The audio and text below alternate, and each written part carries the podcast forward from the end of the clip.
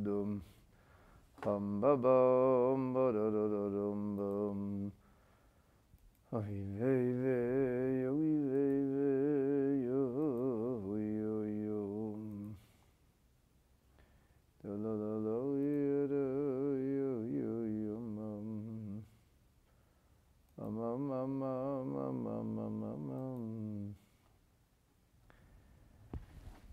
Good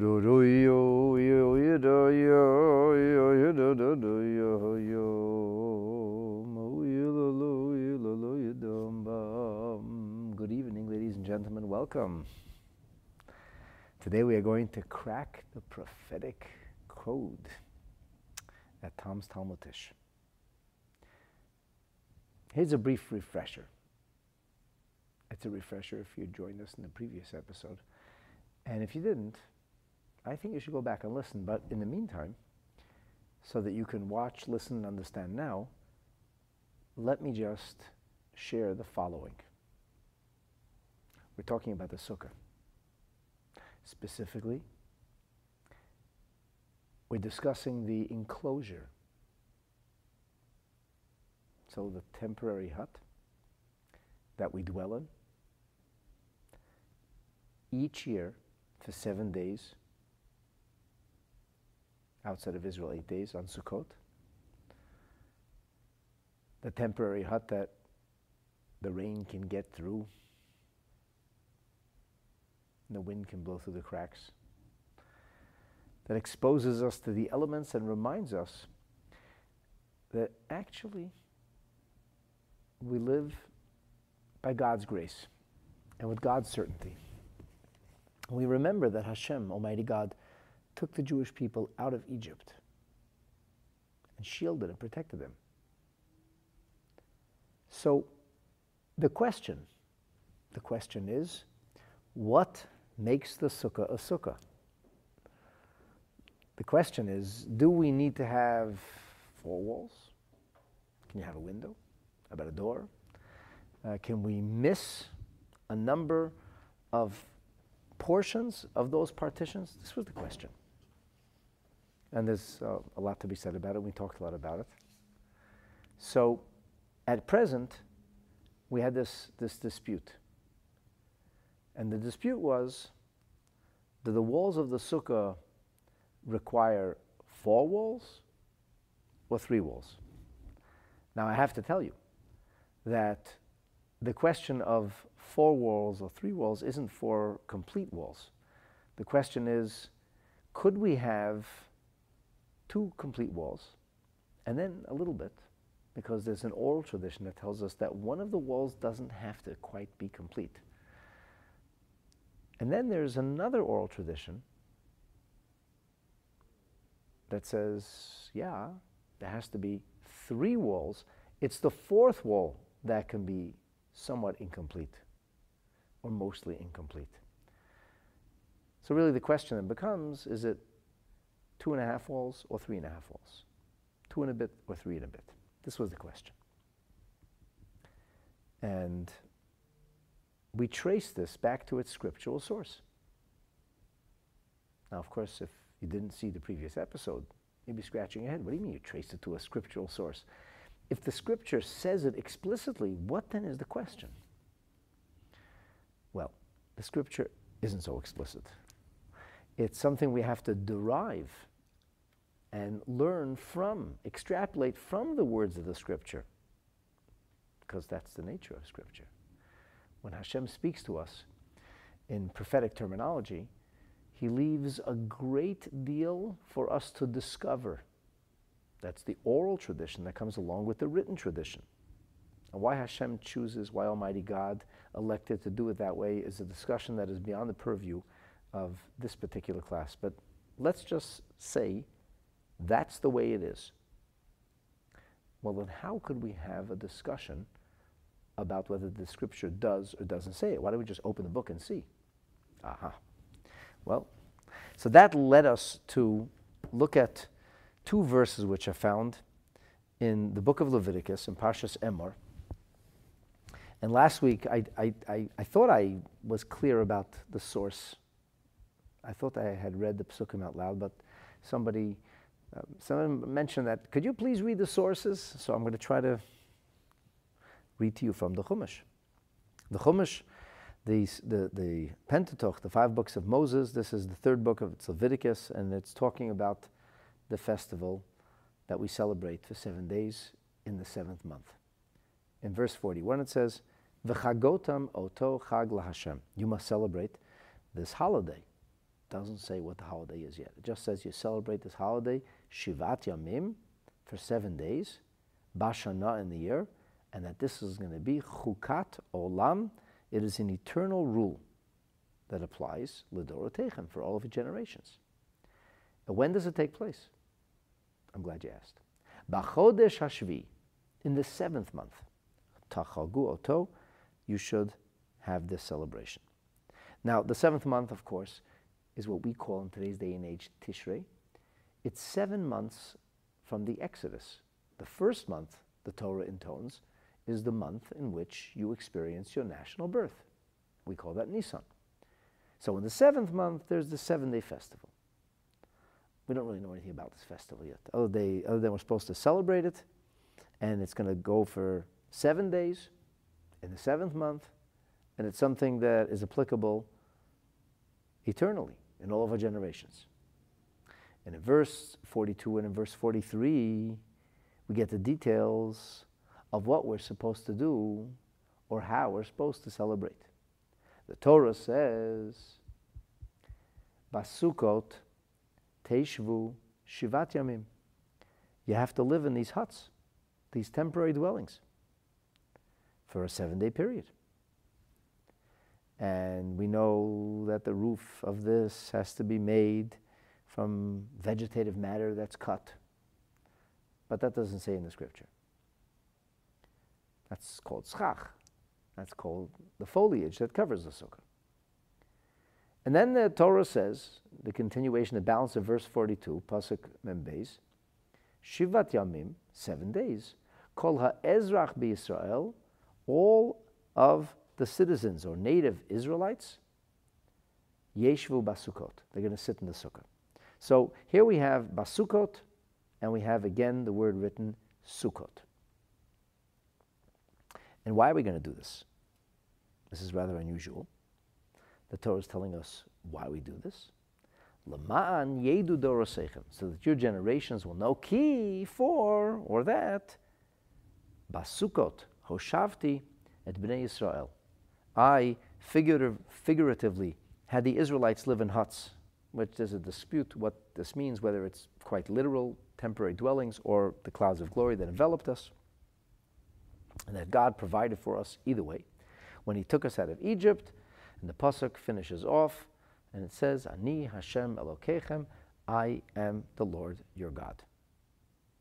So don't you worry. You just do what I say, and I'm going to take care of you for it. Okay, that's very nice. So the scripture doesn't say anything about the walls of the sukkah. It just says you should dwell in this, in this uh, temporary dwelling. Um, hello, Anne. Hello, Mr. Flanchico. If anybody has questions, you can post it right here in the live chat. If you're watching on uh, Facebook, come on over to YouTube because I'm not looking at Facebook now. I won't see it until after the class. And of course, if you have any questions, please stop me. So that's the pasuk. That's the verse. Okay, the verse doesn't say anything about four walls or five walls. Aha. True. So last week we learned that there is a distinction, oftentimes, between the way a word in the Torah is written or spelled out and the way the Torah is read, the vocalization of those words. So, how I vocalize that word is a sacred tradition. Because the truth is that there are many words in Hebrew which can be read in a variety of different ways. They can have different meanings, they can have different tenses. Uh, you, you have to know how to read the Torah. This is what we call the nikud, the punctuation. That's the nature of Hebrew. English, for example, does not have any punctuation. Uh, proverbially speaking, uh, there is only one way to read most English words. You can mispronounce them or, or not, but the word, this is the word. Hebrew is a very, very different language. And there are words that can be made up of exactly the same Hebrew letters, and they can mean very different things. Very different things. And then there are ways you can read a word. So it can be written in singular tense, but read in plural tense. And this is called the mikra or the misora. Is it the scripture or is it the tradition, meaning the written word or how it's vocalized? So these words are read in the plural form, but they're written in singular form. And so, what we talked about in the previous episode was that if we say that there is aim, literally mother, or the more authoritative version, that which we follow in the event that we have a seeming discrepancy between the two different ways, that if you look at the Mesoris, if you look at the way that it's, that it's uh, vocalized, so that's going to be different than the way that it's written. And if you look at the way it's written, you're going to see that it's written twice in singular tense and once in plural tense. But if you look at the way that it's read, it's always read in plural.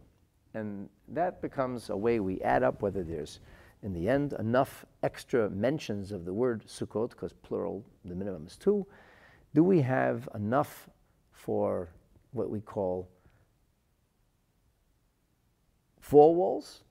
Or are there only enough words to include three walls? Because the amount of words or the amount of Sukkot that are being mentioned, each becomes emblematic of or a represent- representation, a representative of one of those walls. So if it says Sukkot, plural, multiple times, then we know we're talking about multiple walls. And if it says Sukkot, plural, only once, and then the other times are single, then we don't have as many Sukkot, if you will, or as many walls, if you will. So this was the dispute. This, this the Gemara suggested, is a dispute if there's aim lemikra and or aim lemisoret. So basukot, basukot, basukot. If you take a look at the words basukot, and if you're going to read them each time as plural, and you read it all three times as plural, how many walls do you have? How many sukkot do you have? Well, the answer is that the Chachamim took this uh, tradition that the amount of time it says sukkah in the pasuk is teaching us about the walls in the pasuk, and therefore they're read in homogeneous fashion, but they're written differently, because the first two times it says sukkot, which is read plural, but it's written without a vav, and that makes it singular. It's only the third time that the Torah writes the word Sukkot with a vav as well. And therefore, the question is, what's the mother? What's the greater authority? What's the greater emphasis? If we say aim lemisoret, and the main thing is the tradition, the way it was passed down. So if it's the way it's passed down, the tradition, the way it's written, in other words, has to be written in a precise fashion. So if it's written in a precise fashion, then that's what you're going to look at. But if we say it's lemikro, the way it's read, the way it's vocalized, so then the main drasha is always going to be looked at not the way it's written, but the way it's vocalized or read. And this became the machlekes between the Rabbanon and between Rabbi Shimon. The Rabbanon said that there is aim limisoret. In other words, the main thing is the verses of the pasuk, not the way it's vocalized, but the way the tradition, the precise way the Torah is passed down to us. And therefore, we only have enough extra sukkot, three walls. Where Rabbi Shimon says, no, no. The way it's read is most important. And because the way it's read is most important, we are going to have plural each time. And so one gets used for the sukkah itself, and, and we end up with enough for four walls. And then we have an oral tradition that tells us that one of those walls doesn't have to be a full wall, it has to be a partial wall. That's called halacha Moshe miSinai. All right, that's a very brief refresher and a synopsis of what we learned before. So the Gemara gave us two answers. One answer was this is the dispute. Do we look at the Mesorah, the way it's written, or do we look at the Mikra, the way it's read? And then the Gemara came back and said, you know what? Maybe Kule Alma, maybe everybody says, Yeshem Mikra, the way it's read. That's most important. Well, in that case, what would the discussion be? Ah, the question would be do we need to have a verse in the scripture for the concept of the schach, the covering, or not? And here the Gemara is going to introduce now an additional two ways of expounding these verses, and then we go into an entirely new approach. Although this approach doesn't take itself from the actual Pentateuch, or five books of Moses, rather it goes into the book of Isaiah. Do you want to go get yourself a Gemara? You want to get a Gemara to look inside? Yeah?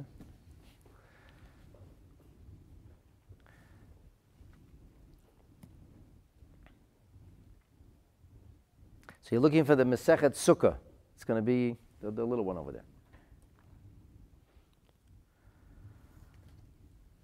there. okay.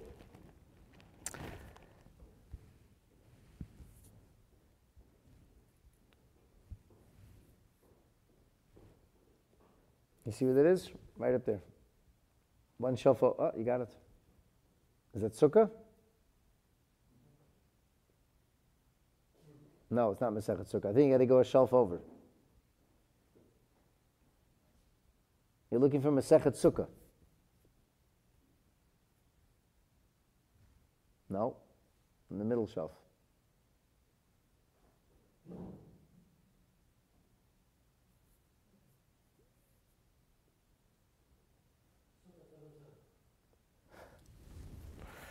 All right, Rabbi, you're going to figure me. I'm going to help somebody. I'm going to just so somebody gets a, a sefer.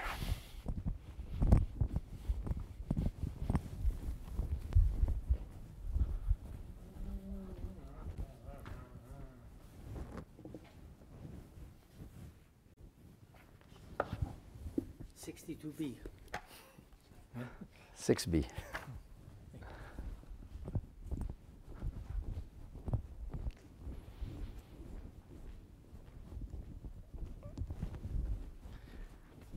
All right, boys and girls, I'm sorry about that little delay.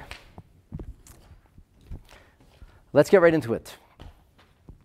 So the Gemara says, "The boyasemo," and if you will, there is another way to explain or to answer the reason for this argument. So before we go into the next way, in addition to the preface I gave you, I want to like ask you a question. What was wrong with the first way? Now, granted that regardless of whichever scenic route we take, we're going to end up at the same destination. The destination is destination. The machlek is between the Chachamim and Reb Shimon, and the halacha is like the Chachamim. Two walls and a bit makes a sukkah. Why is it relevant? Why is it important for us to have multiple possibilities in sourcing or tracing this sukkah code, as we called it. And the answer has everything to do with cracking the prophetic code. Now, when I say prophetic, I'm referring to the oral tradition. I'm referring to God's communication to humankind. Because because the truth must be told. The scripture is very important. The written word is very important. But without the written word, we really have nothing. The Torah is a closed book. The Torah is a closed book because all of the things that are talked about in the Torah are not clear. They're not explicit without the oral tradition. Take any mitzvah. You should eat matzah. Well, what is matzah? You should uh, take four kinds of vegetation. Which four kinds of vegetation? You should blow a horn. What's a horn? How do you blow it? How do you sound it? You should put on tefillin. What are tefillin? You should affix it to your doorpost. Affix what to your doorpost? You should rest on the seventh day. How do you rest? What is called the cessation of work? What does or doesn't comprise the concept of shechita, the kosher ritual slaughter? And it's true, the Torah does kind of spell out which animals are kosher, but doesn't tell you how to make it kosher. So without the oral tradition, we have nothing. Absolutely nothing. In fact, the Rambam calls Torah and mitzvahs. He says the Torah is the scripture, the mitzvah is the oral tradition. A Torah without mitzvahs, forgive me, is not Yiddishkeit. So for all the people who tell you this mumbo jumbo that the rabbis made it up and I just want to go with the scripture, that's absolute ridiculous narishkeit. It can't be. Because without the oral tradition, we have no, we have no sacred tradition, we have no written tradition. But more importantly, without the oral tradition of how to read the words, the words themselves lose their meaning. You need to read it right. Because the nature of Hebrew is that just about every single word can be read in multiple tenses, and many, many words can have multiple meanings, quite literally. And it depends, of course, how you read it. So there are words that are written with the same, same sounds, same phonics, but they're, but they're they mean different things because they're, they're written with different letters. So a melech with a chaf is a king, and melech with a ches is salt, and they're very different things. they sound the same, but they're very different things. But then there are Hebrew words which can be read a particular way and mean one thing, same spelling, and read somewhat of a different way with different nikud, different vowelization, and they mean something very different. Because of this, there's like a fascinating halacha in Shulchan Aruch. In, in Shulchan Aruch, and I'm reading to you from the Shulchan Aruch, in chapter 274, in the seventh subsection, the Shulchan Aruch says, Sefer Hamenukad, a Torah that has the little dots written into it. You know, every bar mitzvah boy knocks his brains out trying to learn how to memorize not the words themselves, otherwise it's not a kosher kriya. You have to read from the actual Torah. But if you just read or look into the Torah, if you don't know how to read or how to pronounce the words, you're going to be making some terrible mistakes. So why don't we just put vowels in the Torah? Wouldn't that be easy? You know, the Balkora, the person who's reading the Torah, has to memorize this. And it's so hard for them to memorize, and, and sometimes he makes a mistake, and half the shul starts screaming. Why don't we just put little dots in?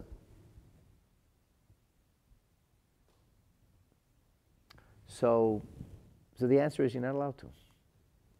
And the Shulchan Aruch says, a Sefer HaMenukad, a Torah which has little dots written into it, pasul. A Sefer Torah like that is unfit, can't be used. And the Shulchan Aruch goes further. It says even if somebody wrote vowels into it, va'afilu hisiru mimenu hanikud, even if the vowels were removed or scraped off, no good. It's not kosher. And the same is true if you put the periods, sentences. You're not allowed to have that. Now, why not? Like, what's, what's wrong with that? Wouldn't it make life easier for so many people? So the Taz says, you forgive me because I can't read anymore. The Taz says, why? Why is it so important for us to have a Torah without vowels so that we should have to knock our heads out trying to memorize the vowels? He says, Hatam, the reason is because we learn Yesh Aim Limisora, that there is a mother, so to speak, to the tradition.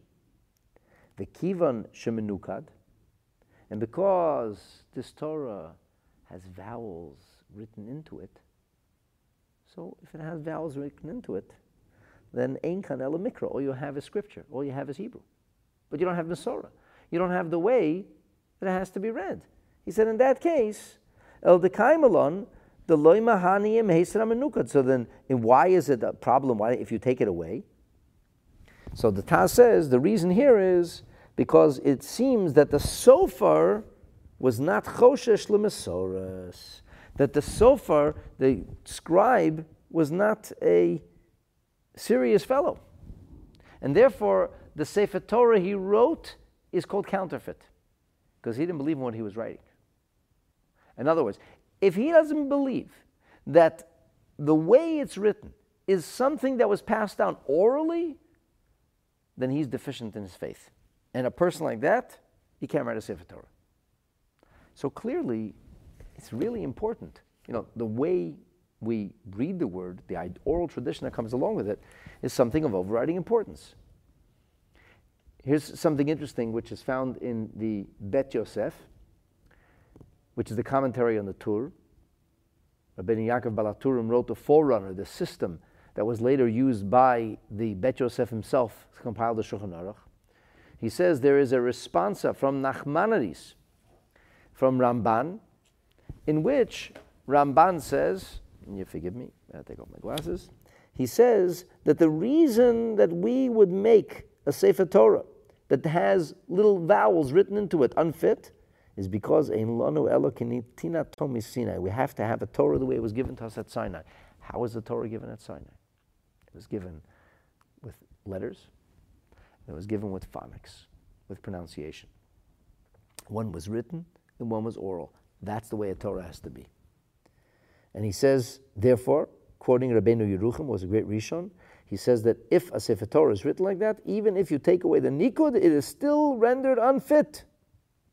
Ki yesh em lemikra.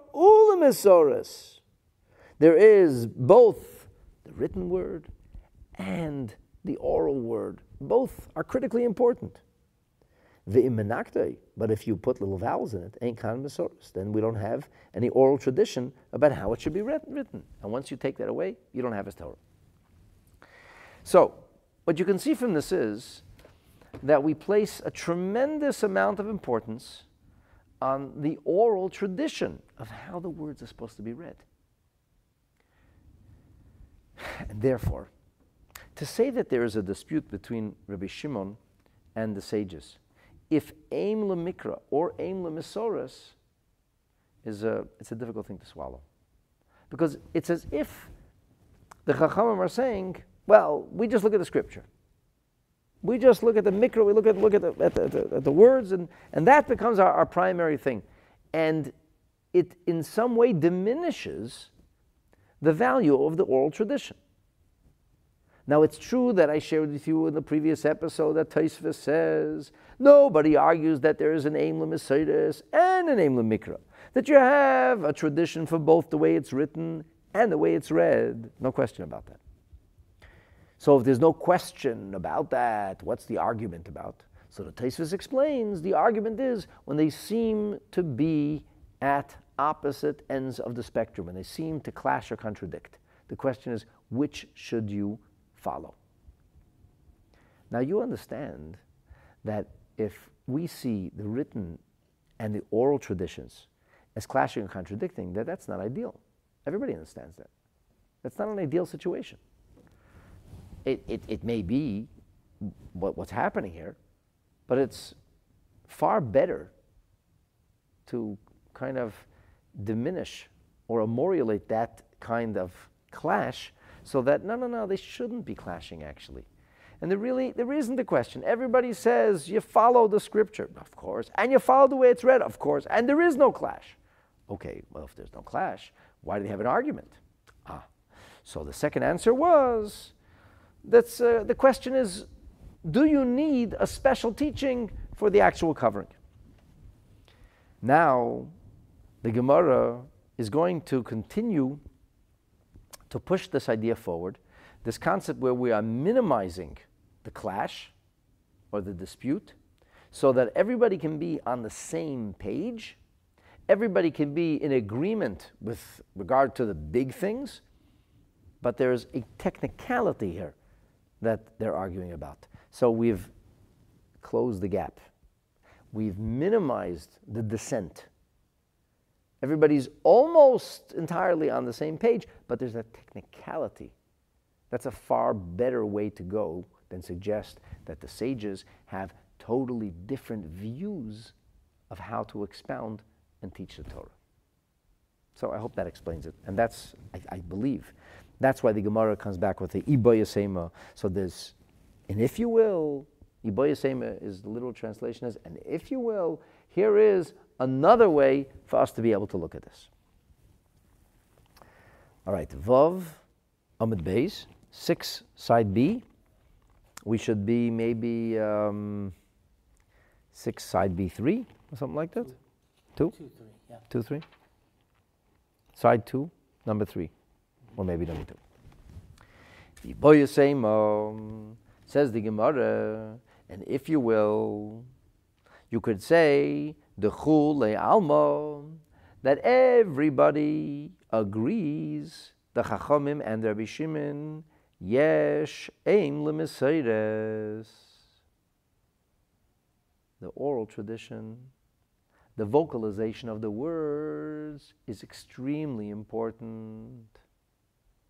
And we're not minimizing that. And we're never suggesting for a moment that you should only look at the written word and not give credence to the oral tradition of how the word is read. So, if so, why are the Chachamim then saying you need only three walls? After all, we have four mentions, and four mentions about a sukkah in these two verses should give us the source for four walls, said Shimon. So the Gemara says, V'hocha, and this particular instance with regard to the sukkah surrounding, the barriers, the legal barriers that comprise the wall of the sukkah, Bahoka miflagi. This is what they're having a dispute about. They're not arguing about the big things. Mar Savar. One opinion is Ki asoi hilchasa ligoreya. When we have hilchasa, hilchasa is a code for the prophetic oral ideas. So there are multiple prophetic codes. There's the prophetic code of the scripture, and that's the way the scripture is written. And it's written with a precise amount of letters and a precise amount of space and a precise amount of, of, of, of dots and various other little characters that show up. Everything is precise, everything is exact, from crowns to, to, uh, to, to special markings. Every single piece of ink in the Torah is accounted for, and everything has a meaning. Okay. Everything's got a meaning. That's great. And then we have Hilchasa. What's Hilchasa? Hilchasa literally means the rules. So where are the rules? The Torah doesn't give you rules per se. Where's the rule book? Torah says put on tefillin. That's the commandment. Put on tefillin every single day. What are tefillin? This is all halachala Moshe Sinai. Moshe Rabbeinu came down from the mountain and he said, "My dear friends, this is what God said. He said, Ukshartim le'ota yadecha. You're going to tie a sign and tie it upon your hands. He says, There's going to be a totafot, a frontlet with many four compartments, and it's going to be beininecha on the top of your head, at the crown of your head, between your eyes. And the Jewish people said, Okay, Moshe, tell us what does this multiple compartment frontlet look like? What's it made out of? What shape is it? How big or small is it? What color is it? Funny you should ask.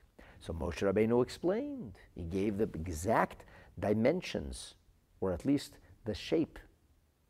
What a pair of tefillin. Tefillin are square. And the square box of the tefillin sits on what looks like a platform.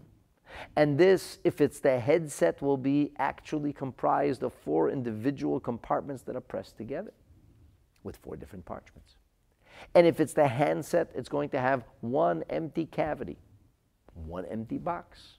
And in there, there'll be rolled up four portions of the Torah, the same four portions. These will be written on the same long strip of parchment. And, and they're black.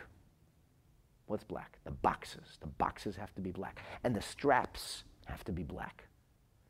Where does it say black in the Torah? It doesn't say black anywhere. You're right, it doesn't say black. But that's Hilchasa. So this is called Halacha Moshe Sinai. And we learned a little bit about this. Two episodes ago, we actually talked about the concept of Halacha Moshe Sinai. I have a question from Anne or Liddy. Is there no capital letters in Hebrew? No. That's a very good question. There are no capital letters. No, no capital letters. What there are are three separate fonts. There's Oisius Ravrevin, large letters, Oisius Beinanim, middle or average font, and then there's Otiot Zeirim, small little tiny font. And yes, on average, the Torah uses the average font. On rare exceptions, we have the large font. And on rare exceptions, we have a very small font. And yes, each of those details has a special meaning attached to it. A big bays, a little bays, a little gimel. Yep, there's a reason. Many reasons. So Hilchasa is really a code name. Of course, we call halacha. All of Jewish ritual law is called hilchasa. But hilchasa in the Gemara is a code name for a particular prophecy. This is the prophetic oral code. This means Moses said it. Moses said it. Halachala Moshe miSinai. And by the way, if Moses said it, there's no questions about it.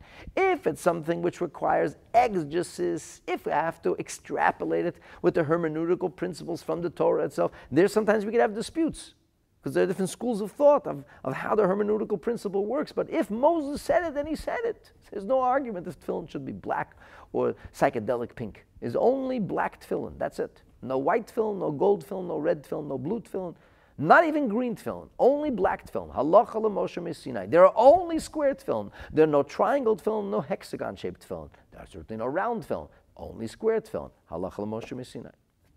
Now we learned that there is a halacha Moshe Sinai. Halacha Moshe Sinai that one of the walls of the sukkah does not have to be a complete wall. It's just the beginning of a wall. And as long as it's framed then the frame kind of fills itself in. It doesn't have to be. And we learned also that even the two intact or three intact walls, that also doesn't have to be exactly so. There's something called gudasik and there's something called lavud. And if that sounds funny, go back in two episodes or three episodes and you'll watch the class and everything is clearly explained.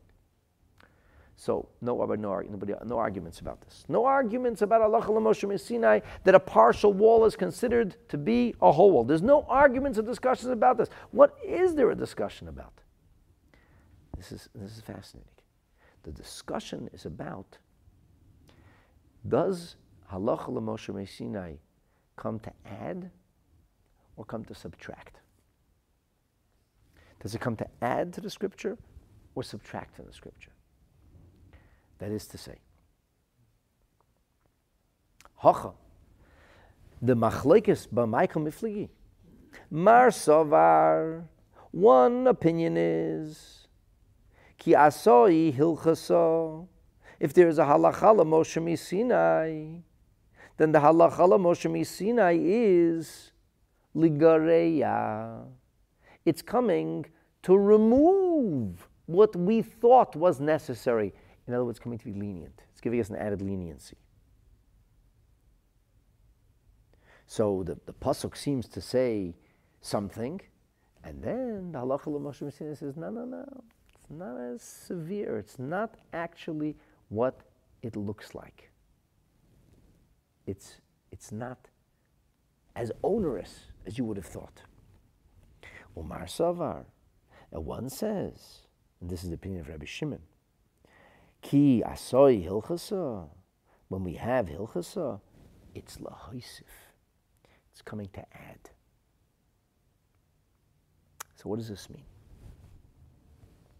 If we say, if we are to say that there is aim limisoidus, that we are going to be looking at the actual verse, actual verse,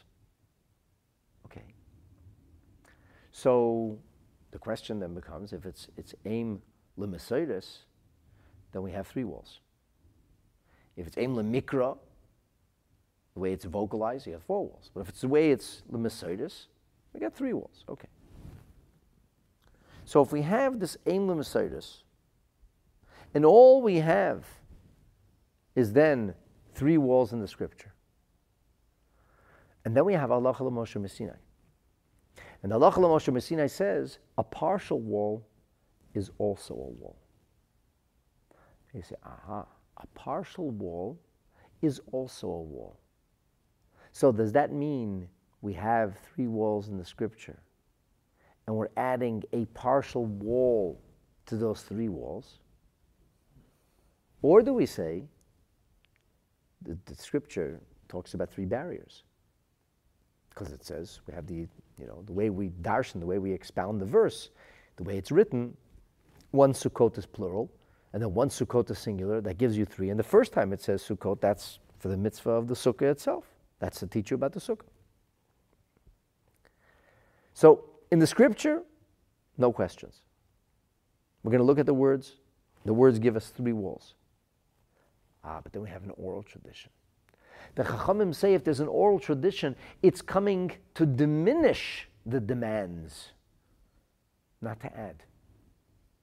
That's the way they look at it. They said the, the, God gave us an oral tradition to diminish the responsibility we have, to be lenient.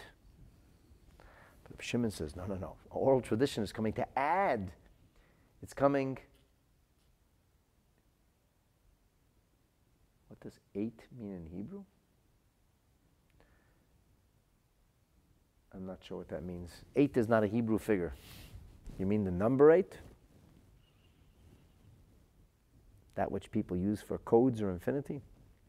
Anyway, the, the, the, numbers are actually of Arabic origin. There are no numbers in the Torah, no, no numerical numbers. There's numeric equivalent of using Hebrew letters. So this is this is the machlekes. Now, so I, I, was thinking. I, got, I don't know. I don't like say this. It's puzzling. I don't get it yet. It's it's it's. So let me give you like a metaphor to help you help you understand this. You know, people say like this you need a Rav to be Makel. You need a Rav to find a leniency, not to be Machmir, not to find the stringency.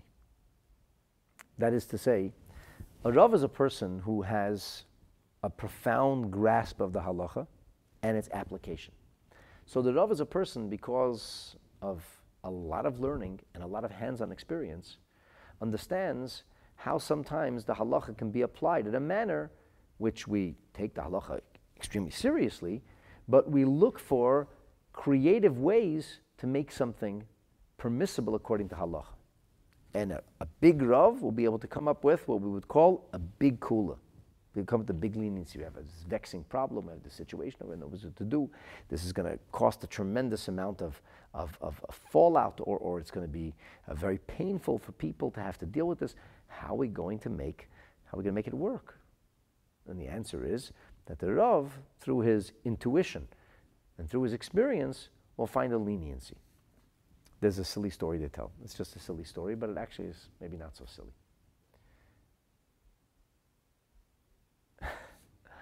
And um, so the story was that there was a, a, was a wedding in the shtetl, you know, the fiddler on the roof uh, picture wedding, and somebody, by mistake, spilled some milk into the meat stew. They were drinking a coffee, and it was and he spilled milk, and it got mixed up, and people realized that there was meat, milk in the meat, and you know what that means for Jewish people? It's a disaster. Now, in the shtetl, they were very poor, and they didn't uh, slaughter a goat every day of the week, so to speak. This was a big deal. That's a wedding. The whole town came out. And there was no food. This was the food for tonight. They slaughtered the goat. They made a big meat stew for everybody. Lots of potatoes and carrots and leeks and onions and all whatever else they could find so that uh, a fair sized meat becomes a huge shtetl sized meal. But now it's, it's not kosher. What do you do? So they know they knew the law. You know, the law is if it if it's one sixtieth the meat, milk is only 1 60th, it could be nullified. And they measured and uh, it didn't work out. Maybe there was 40 times the volume, maybe 50 times. But, but, once upon a time, people had respect. You have to go to the Rav. You can't paskin, you don't rule halachas by yourself, you go to a Rav. Okay. So they came to the Rav. The Rav listened to the Shaila. I mean, it's, it's open shut. It's like milk, milk is in, milk is mixed in. It's, it's not even a question. And the Rav said, Give me an hour. Give me an hour. I'll, I'll, I'll give you a ruling in an hour. An hour later, they come back And the Rav says, the stew is kosher. The people's mouths drop open. Rebbe, that can't be kosher. I mean, I understand there's a wedding and there won't be food tonight, but it can't be kosher. The Rav says, it's kosher. And tonight, I will eat at the wedding. The Rav didn't used to stay for dinner. I'm staying for dinner. I will eat at the wedding. Anyway, the whole town is a buzz. The Rav made a psak. How, how could he make such a psak? And it was a mystery. Nobody ever knew. And people didn't want to eat. Uh, you know, God-fearing Jews. And the Rav sits down and he eats. And they watch him eating and chewing. So if he's eating, it must be good. Everybody else eats. Many, many years later, the story comes out. The story comes out that the milkman, Tevye, the milchiker, had passed away already. And the Rav wasn't alive anymore. And that's when the story came out. So the Rav had called in the milkman and he said to him, Tevye, this is just between us. I need to know how much water you mix into your milk. And Tevye was aghast. He says, how could you accuse me of being a thief? I, I, I give 100% pure milk. What do you mean? I, I milk it myself. The Rav says, spare me. I, I, I, it's fine. I know you have to make a living. I know nobody knows the difference. Ah, it's all fine. Just tell me the quantity. And he denies it. And this goes on for a little while. And finally he breaks down crying and he says, Oh, Rebbe, forgive me. I, I, am not dishonest. I just, I'm desperate. And I have mouths to feed. And I just, the, the, the cow sometimes just, said, It's fine. It's fine. Just tell me how much water, what was the ratio? So he tells him. And the Rav made a calculation that the milk, as it was watered down, so that's already part of the 160th, together with the meat, was exactly a 60th.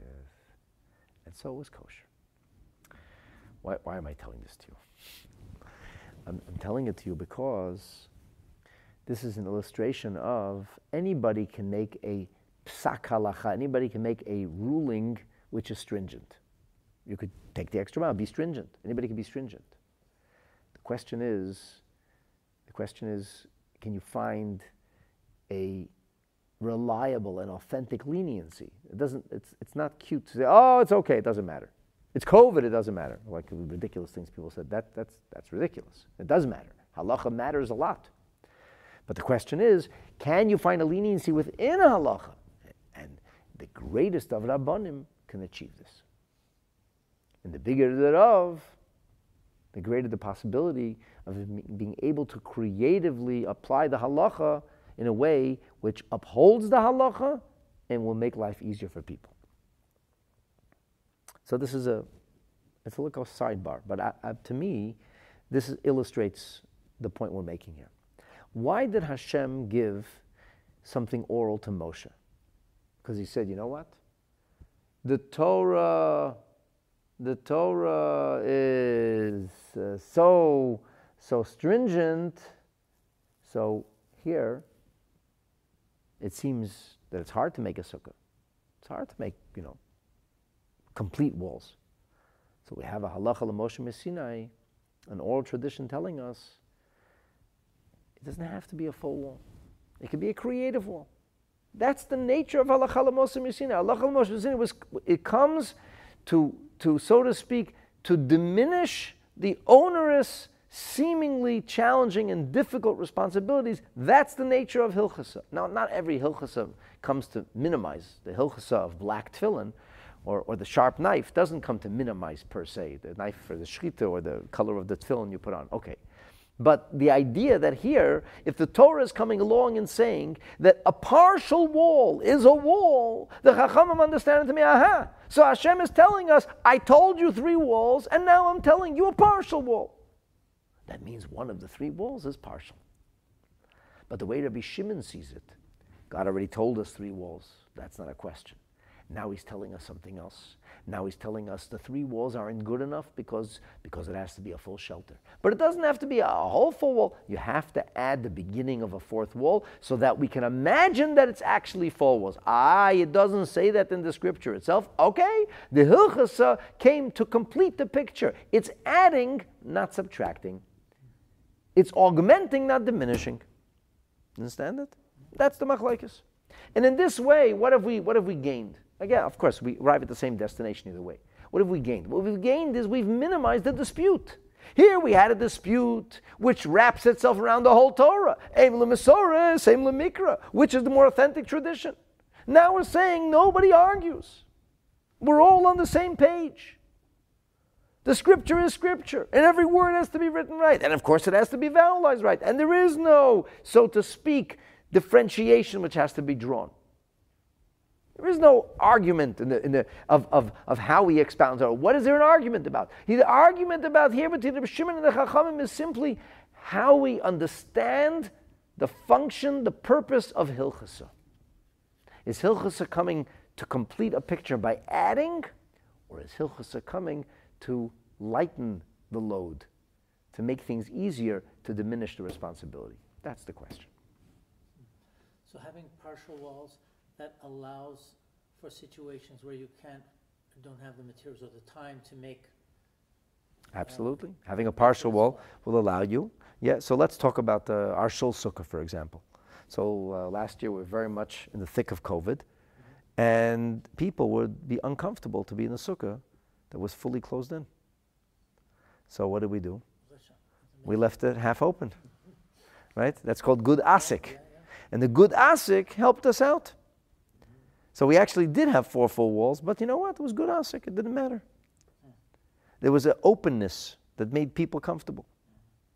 So that's why it was, it was a good idea to use that kind of leniency, because more people came into the sukkah this way. Yeah, perfect example, yeah. So this is the question then. This is the question. Does, does the halacha l'Moshe Sinai come to make things easier or harder? Remember, there was uh, Israeli soldiers fighting in the Yom Kippur War in impossible situations, trying to create themselves a sukkah when they had a little bit of respite, and they had the impossible circumstances. There's all these heroic stories of, of uh, people in, during the war in war times. Who knows what will be in Ukraine this year? Right, and you, you do the bare minimum you know, my, my, my, uh, my grandfather, my father's father, told me a story many times, which, uh, which I think of every year on Sukkot. It's a very, it's a very, to me, it's a very powerful story. So the, story was that they were in Kazakhstan. They, they ran, my great grandfather was arrested by the Soviets, eventually was murdered. And they're in this, like, proverbially God-forsaken, like this, this, this, you know, the edge of civilization and uh, there was disease and, and, and, all kinds of terrible things. Anyway, so my great grandmother got very, very sick, and and, and she ended up dying um, like a week after Sukkot or something. And it was illegal to make a sukkah. It's illegal to make a sukkah. And my my grandmother, the last time she got out of bed, my great grandmother said to my my Zayda, she said, Mesha, did you make a sukkah?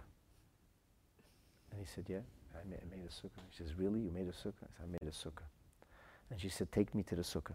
So his mother couldn't walk. She had the cholera. She was very sick. And he literally held her up, and with the last amount of strength, he took her out of this hospital of sorts and took her into some, I don't know, some area. I think he was sick also. I think he was also maybe in the hospital. But, and you had to camouflage it. The authorities shouldn't know. Communism was forbidden to practice any kind of religion and it was a, was a sukkah, was like like a makeshift kind of thing. My Zayd is a Talmud Chacham. He knew how to use every leniency in the book to make a, a you know, to take a, a, corner of a of an area and somehow uh, you know make enough enough of a wall and uh, just to be able to get in head and shoulders, just to be able to fit into the sukkah and to put a little foliage on top, but it shouldn't be obvious. And, and, and they were looking out for sukkahs, and and um, and he told me how his mother uh, squeezed into this little sukkah, and how she uh, she was so sick, but how happy she was. They said, ah, ah, Pesha, sukkah, sukkah. Looking at us, ah, sukkah. That was the last time she walked. I think really the last time she talked afterwards. She went into delirium and went into a coma a little while later. But so like, yeah, it's nice to have a big, beautiful sukkah. And we have beautiful sukkahs today, Baruch Hashem. And we should, we should. But the question is, how do we satisfy the bare minimum need for a sukkah? And, and that's where the halacha comes in. So if, if you know a halacha, you'll know how to make less sukkah into a sukkah. Because to make four walls, anybody can make four walls of a sukkah. You don't have to be a Talmud Chacham for that. To, to know how to make a tiny sukkah with a piece of a sukkah with a, and this was the question. What does the Hilchasa come to do? So that's one approach. Then the Gemara gives us a fourth recon- reconciliation. V'ibaya And if you will, says the Gemara, you could say the Kuli Alma, everybody agrees, Kiasa, Hilchasa, Ligoreya. The Bi'alach Sinai, if not, to make it easier. Hashem is not just telling us to make it harder. He told us three walls, then he said, ha ha, you think three walls? No, I want four walls I want from you. Then why don't you tell us four walls?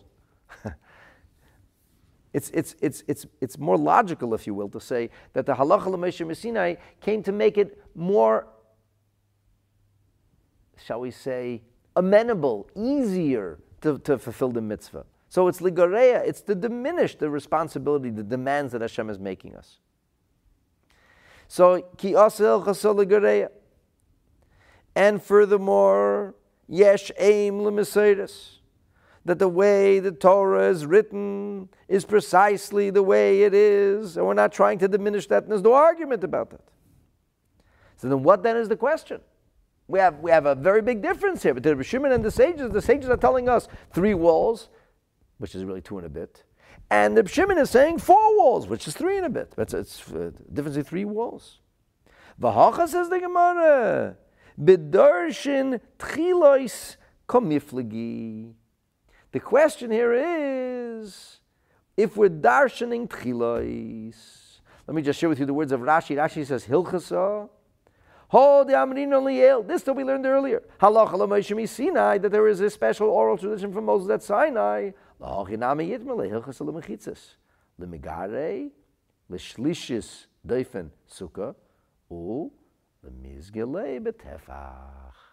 That you don't need to have a full third wall, and it could be just a tefach. So the Gemara says the question is darshan tchilois. What does it mean darshan tchilois? That means can you use the first time? Tchila is the beginning. Can you use the first time the sukkah is mentioned as indicative of a wall necessary? Mar Savar Rabbi Shimon says, it is true that the first time it mentions the word sukkah, it's telling us about the sukkah. That's true. But darshan tchilas, in addition to the fact that it's telling us about the sukkah, in addition to this, we can also expound the tchilos. And if we expound the tchilos, then what we'll say is that in addition to its literal meaning, there's also room for it to add a little bit of description, a little bit of, so to speak, fill in the blanks. So, yes, the first time it says sukkah, it means you have to have a sukkah, and because it says sukkah, it's also telling you about one of the walls of the sukkah. That's what Shimon says. Mar Savar, but the Chachamim will say, no, that's doesn't, it's not the way it works.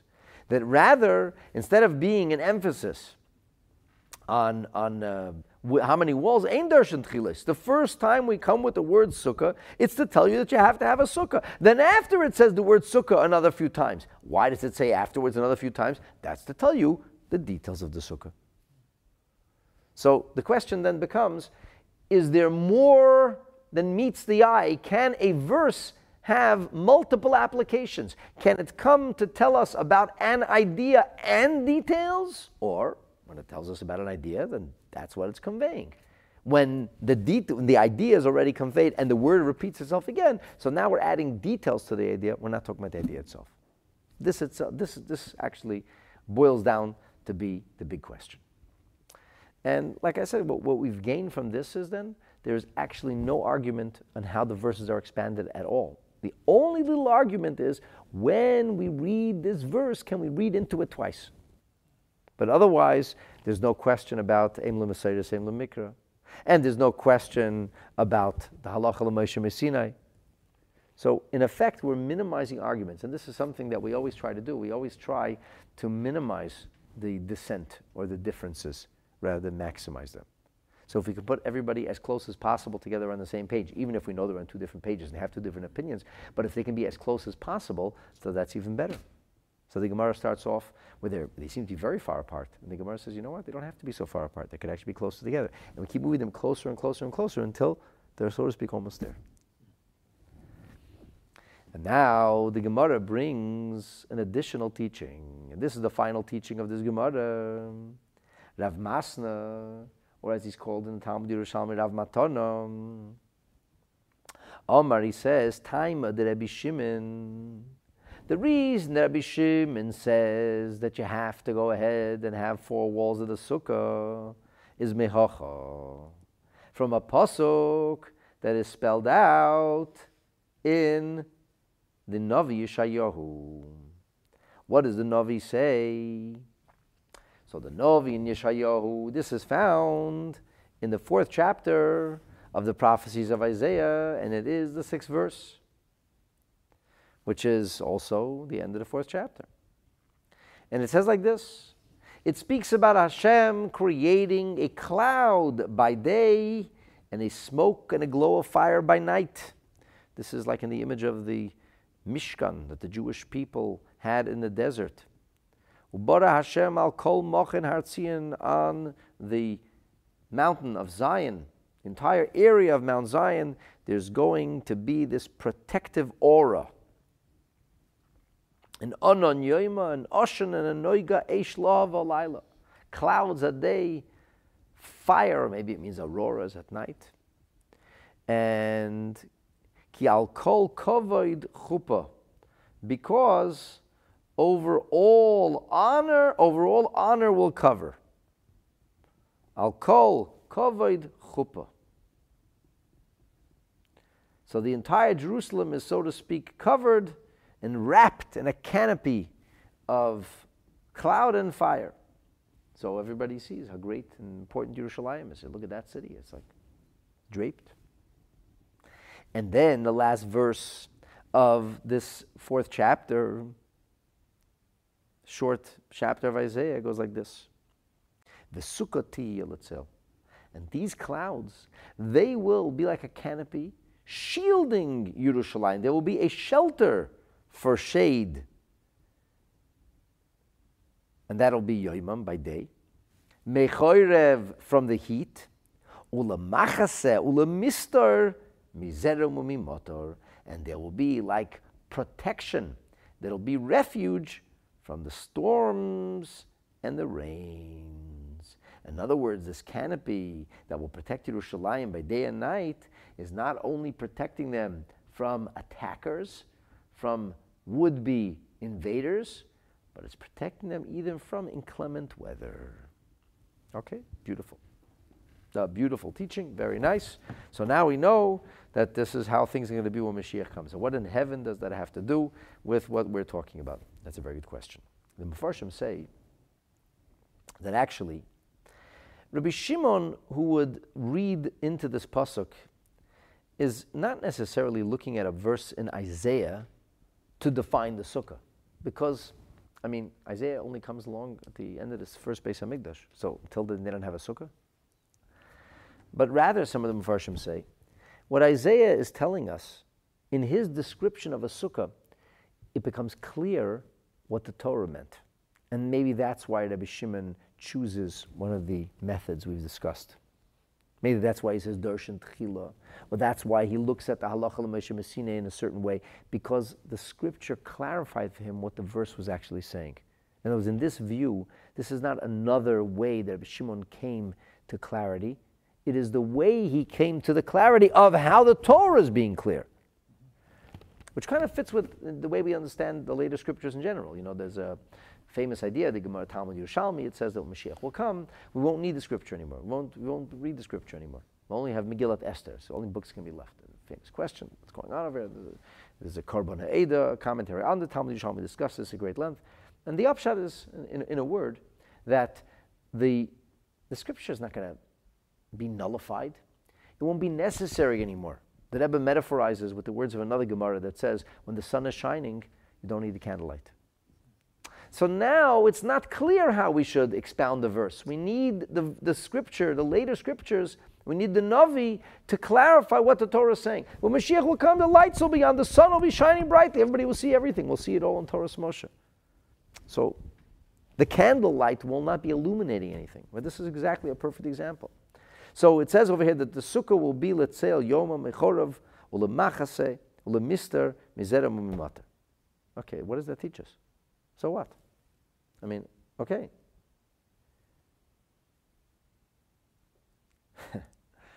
so, so, I mean, obviously, it's, it's, teaching us something. So the way we understand this, the way the Mepharshim explain this is that if we say lemachasel lemister, ubeloy Rashi says beloy arba mechitzais without four walls, lav machasem mizeremhu. You don't have really coverage from the storm. Shoharuach meshiv esazerem because the wind blows the rain right in. If you don't have four walls, you don't have shelter. Derech deifen haparotz with the open wall. Now, of course, what's the problem with this, with this limud? The problem with this limud is that even if Shimon will tell you that the halacha miSinai says that the fourth wall only needs a tefach. So if the fourth wall only needs a tefach, gonna, there is an open wall. There's plenty of room for the rain to get in. So obviously that, that verse isn't talking about the sukkah and it's, it's, it's being used to create the, the image of the sukkah, like the proverbial image of the sukkah, just like that's a prophecy that speaks about this proverbial canopy of protection, that, that it has to be in the image. That means the sukkah has to, proverbially speaking, represent four walls. It can't be a literal description of the walls, because if you take the words of Rashi at face value, and then you have a, a, only a portion of a wall, and you still have plenty of room for the rain to, to come in. But that's a minimum. That's a minimum. So you can. Of course you can, but, but, but if we're learning from this verse, you should have to do it. So, so, so then I, I can't see any other way to understand this that, that it's, it's, it, it is still metaphorical. It's still meta, it has to be metaphorical. If it wouldn't be metaphorical, then, well, that, that it doesn't work. Because in fact, even with four walls, like Reb Shimon, one wall is just a portion of a wall, and there's still plenty of, of empty space or, or room for the rain to come in. So once you come to that, once, once you understand that this is metaphorical, that, that kind of leads us into a very beautiful teaching. Uh, and, and with this, I'm going to close. I'll close tonight. So the Rebbe spoke about this in 1989. He talked about this, and he said an amazing thing. He said that isn't it strange that we hear about the rain and the storm, but we're not using the word which we're most familiar with when it comes to rain. What, what word means rain in Hebrew? Mashiv haruach umorid hageshem. Zerem and motor. Now, motor means rain. Zerem means a stream, a stormy, stormy rain. What does it say? Geshem. It's a Geshem. So the Malbim, the Malbim actually has a whole discussion about this, and he says that motor is Geshem. So if Matar is Geshem, why did the Pasuk choose to say that? And the Rebbe said an amazing thing.